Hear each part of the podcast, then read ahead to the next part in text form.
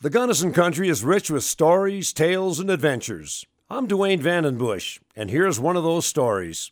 Yesterday we looked at Bowerman, located on Hot Springs Creek, not far from present day Waunita Hot Springs, as a booming gold camp with a promising future. A thousand miners were in town, 107 tents stretched along the main road into the camp, and the Bowerman House Hotel, the Gold Nugget Restaurant, and Bowerman Herald newspaper all had opened their doors. Even more important, investors flocked into the newest great gold camp in Colorado. J.C. Bowerman, the man who started the rush, was exuberant but secretive about his discovery. The Bowerman House, the first hotel in town, was 18 feet by 12 feet in a tent, equipped with oil cloth covered tables. The Gold Nugget restaurant was also in a tent, identified by the tin wash basin in front. The Bowerman Herald newspaper was started by E.R. Lohr in August, and because he didn't have a printing press, the once a week paper was printed in Denver. Soon, tents gave way to more permanent buildings. One of the first to go up was the Log Cabin Saloon. As Bowerman's population rose, so did businesses in town. By 1904, the town boasted four saloons, two stage lines, four grocery stores, a post office, newspaper, general merchandise store, three mining engineers, several assayers, and five boarding houses, including the American House and Bowerman Hotel.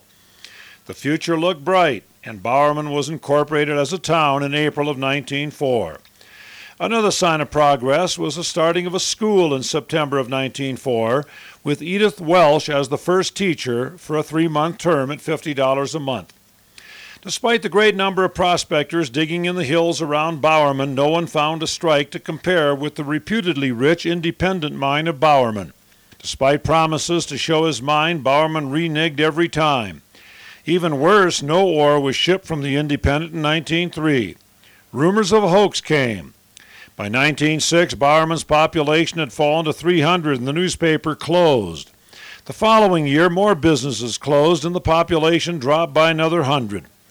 In 1908, the Brant Independent Mining Company bought up most of the mining claims between Bowerman and Pitkin and drove a tunnel from Quartz Creek through Copper Mountain to cut the Bowerman gold veins at the 1,700 foot level. That failed and the company went broke.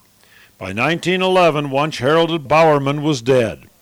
The much sought after bonanza of J.C. Bowerman was never found, and the last great gold rush to the Gunnison country was over.